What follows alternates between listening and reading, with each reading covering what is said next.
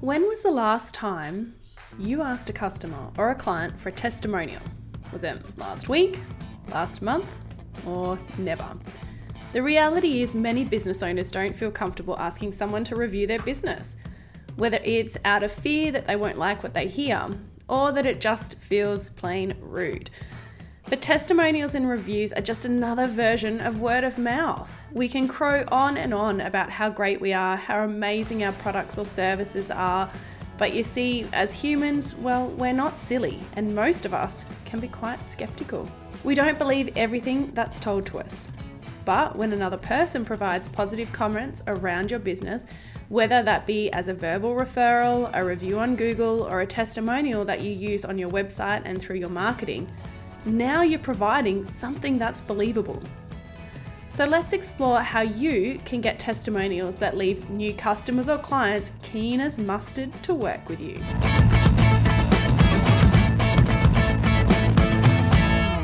Hey there, welcome to the Real Talk for Women in Business podcast, a podcast all about helping women entrepreneurs take off in their business. We share real truths, real insights, and really practical tips when it comes to juggling all things life and business. My name is Leah Debnam, and I'm a coffee loving copywriter and website designer. My business is Mind Your Words, and that's where I help the owners of growing service based businesses connect with clients through my all inclusive copywriting and website packages. Now, Nick and I will be flying solo occasionally to bring you bite sized, high value episodes. And, well, this is one of those occasions. So you've got me today. Today, we're going to talk about the power of testimonials, what makes a great testimonial, how to ask for testimonials without that icky feeling, and where to use them to get the biggest impact. Now, I don't know about you, but when I'm purchasing a new product or I'm looking at engaging another service provider, the first thing I do is research. I am checking them out on Google, particularly the reviews on their Google My Business profile. I'm heading to their website to see if it looks legit, and I'm scrolling through their social media accounts. Now, that might seem like a lot, but I'm searching for evidence in the form of other people's opinions to validate whether this business is trustworthy and delivers on its promises. I want to make sure that when I hand my hard earned cash over, I'm getting what I want in return. But why are testimonials so damn powerful? Well, because people are putting their name to their experience. They're shouting to the world that this business delivered for them. But if they give a testimonial and the business doesn't live up to what they said, well, it's their reputation that's on the line, right? And it's this perception that makes us as consumers more likely to purchase from a company when they've got great testimonials. So let me break this down to you. 93% of consumers read online reviews before buying a product. Consumers read an average of 10 online reviews before feeling able to trust a local business. And four out of five consumers have changed their minds about a recommended purchase after reading negative online reviews. So, you see, social proof is powerful. And do you want to know what the best part is? It's free. If you want your business to be seen as trustworthy, legitimate, and the number one choice for your ideal customer or client, you need testimonials. Now, before I launch into the elements of a great testimonial, let me set some real expectations here. Not all testimonials will have each of these elements. You will find that some will really nail it, others, well, not so much. And look, that's okay. A few positive words, well, they're better than none. So, a great testimonial, what does it include? Let's run through it. A great testimonial should be short and sweet. Consumers are busy, they want the highlights, not the novel. It should include a photo.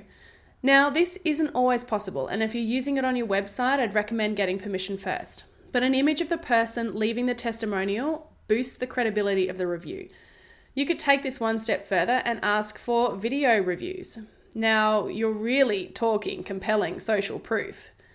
For video reviews, check out platforms like Video Ask by Typeform. Your testimonials should be written in natural language. Now, it's really tempting to edit somebody's testimonial or to use a template to help customers write a testimonial that ticks all the things that I'm telling you that it should include. But you want it to sound authentic, so you need to make sure that you're resisting that temptation and that they're using their style of language. The last thing you want is potential clients picking up that every testimonial on Google or your website is structured the same way. This won't boost your reputation. It will actually go towards damaging the credibility and the strength of the testimonial, which is not what you want. Finally, they should be specific and include the benefit that was realized from your product or your service. Now, this is probably going to be the hardest part for your customers or your clients to write about. So, what I'm talking about here is, uh, for example, any person can claim that you, as a business coach, have changed their life. But what I'm really interested in here is the how.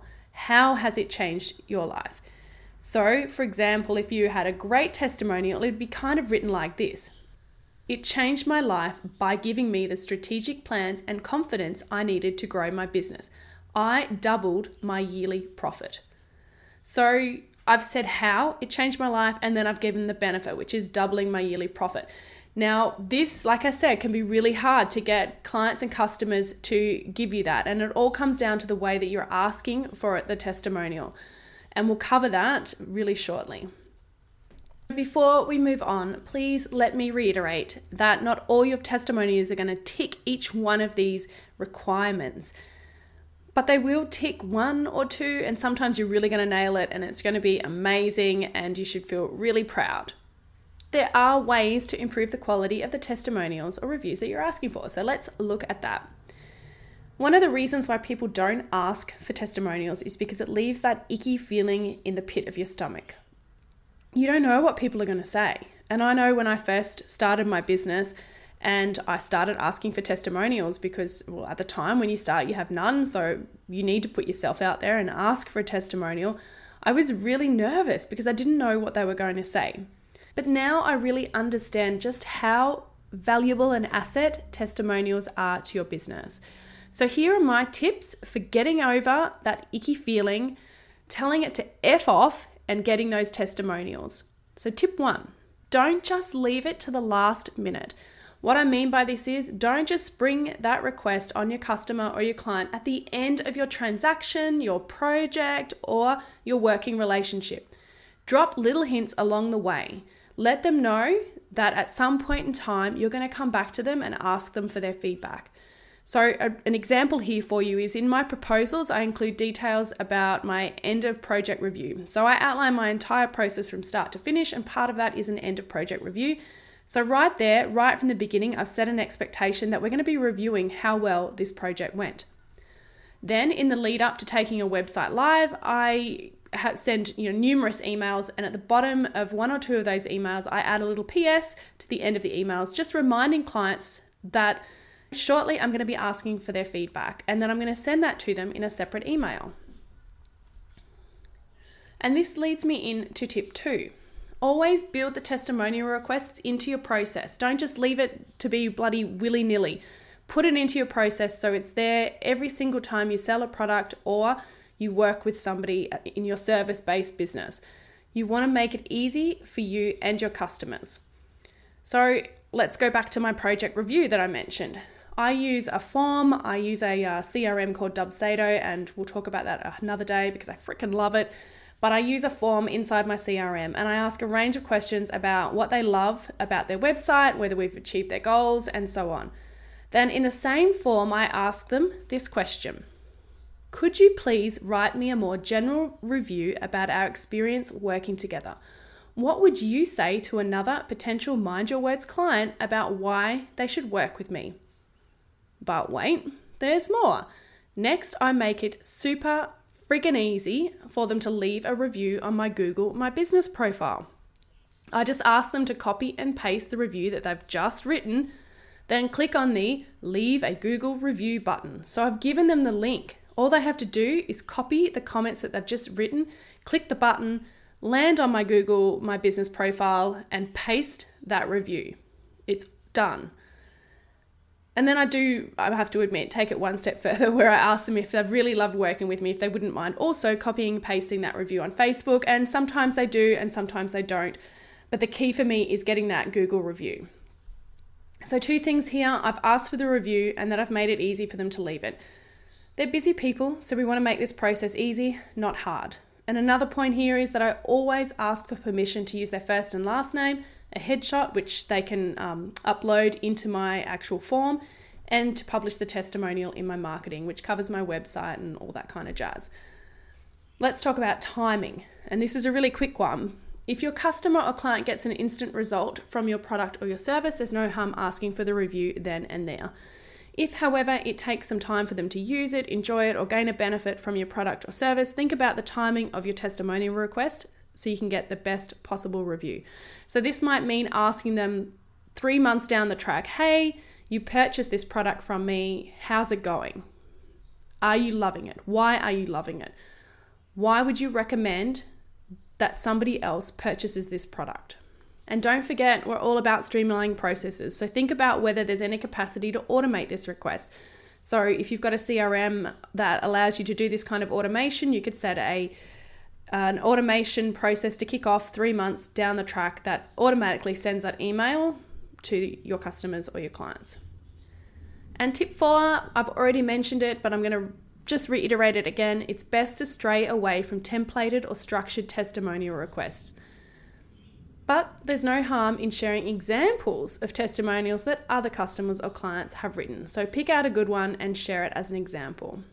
So, I guess the next question that you're wondering is where do you use these raving reviews and testimonials? Well, the obvious first choice is on your website. But don't just create a testimonials page and just dump them all there because no one will read them. Instead, incorporate them across all your website pages. For example, on a homepage, uh, somewhere around about that middle section is a good place to inject some social proof in the form of testimonials. And my recommendation is that two to three here is enough. Don't overdo it. Don't come across as full of yourself. Just put a couple in there, enough to pique their interest and to get them really wondering whether or not your product or your service is right for them. Then use them in a similar way throughout the rest of your website, but keep them relevant to the product or service page that they're appearing on. So, I'm going to use a little example here. If you offer lawn mowing, don't include a testimonial about your cleaning services on your lawn mowing page. Stick to lawn mowing testimonials only. That's how you keep it relevant. Now, you can use testimonials in your socials, your sales decks or proposals, in advertising, in newsletters, and in emails. Use them. You've got them. Be proud of them. Use them. And remember, testimonials are powerful because they're from real people. People that have been willing to take time out of their day to spend five minutes putting their names on the line to provide a fair representation of your business and your brand. This is the best free advertising that you're probably ever going to get. So take advantage of it. Okay, so that's it. Today we've covered the power of testimonials, what makes a great testimonial, how to ask for testimonials without that shitty, icky feeling in the bottom of your stomach, and where you can use them to get the biggest impact for your business and your brand. I hope you've enjoyed tuning into this solo episode, and in the spirit of testimonials and reviews, Nick and I would love it if you could please take a few minutes to leave a rating and a few words about why you love Real Talk for Women in Business. It will help other people, just like you, find us. To be notified when our next episode is released, be sure to hit subscribe. And finally, if you have got a burning question or topic you'd love us to cover, please email us at realtalk.wib at gmail.com. We would love to hear from you. Until next time, keep smiling and take care.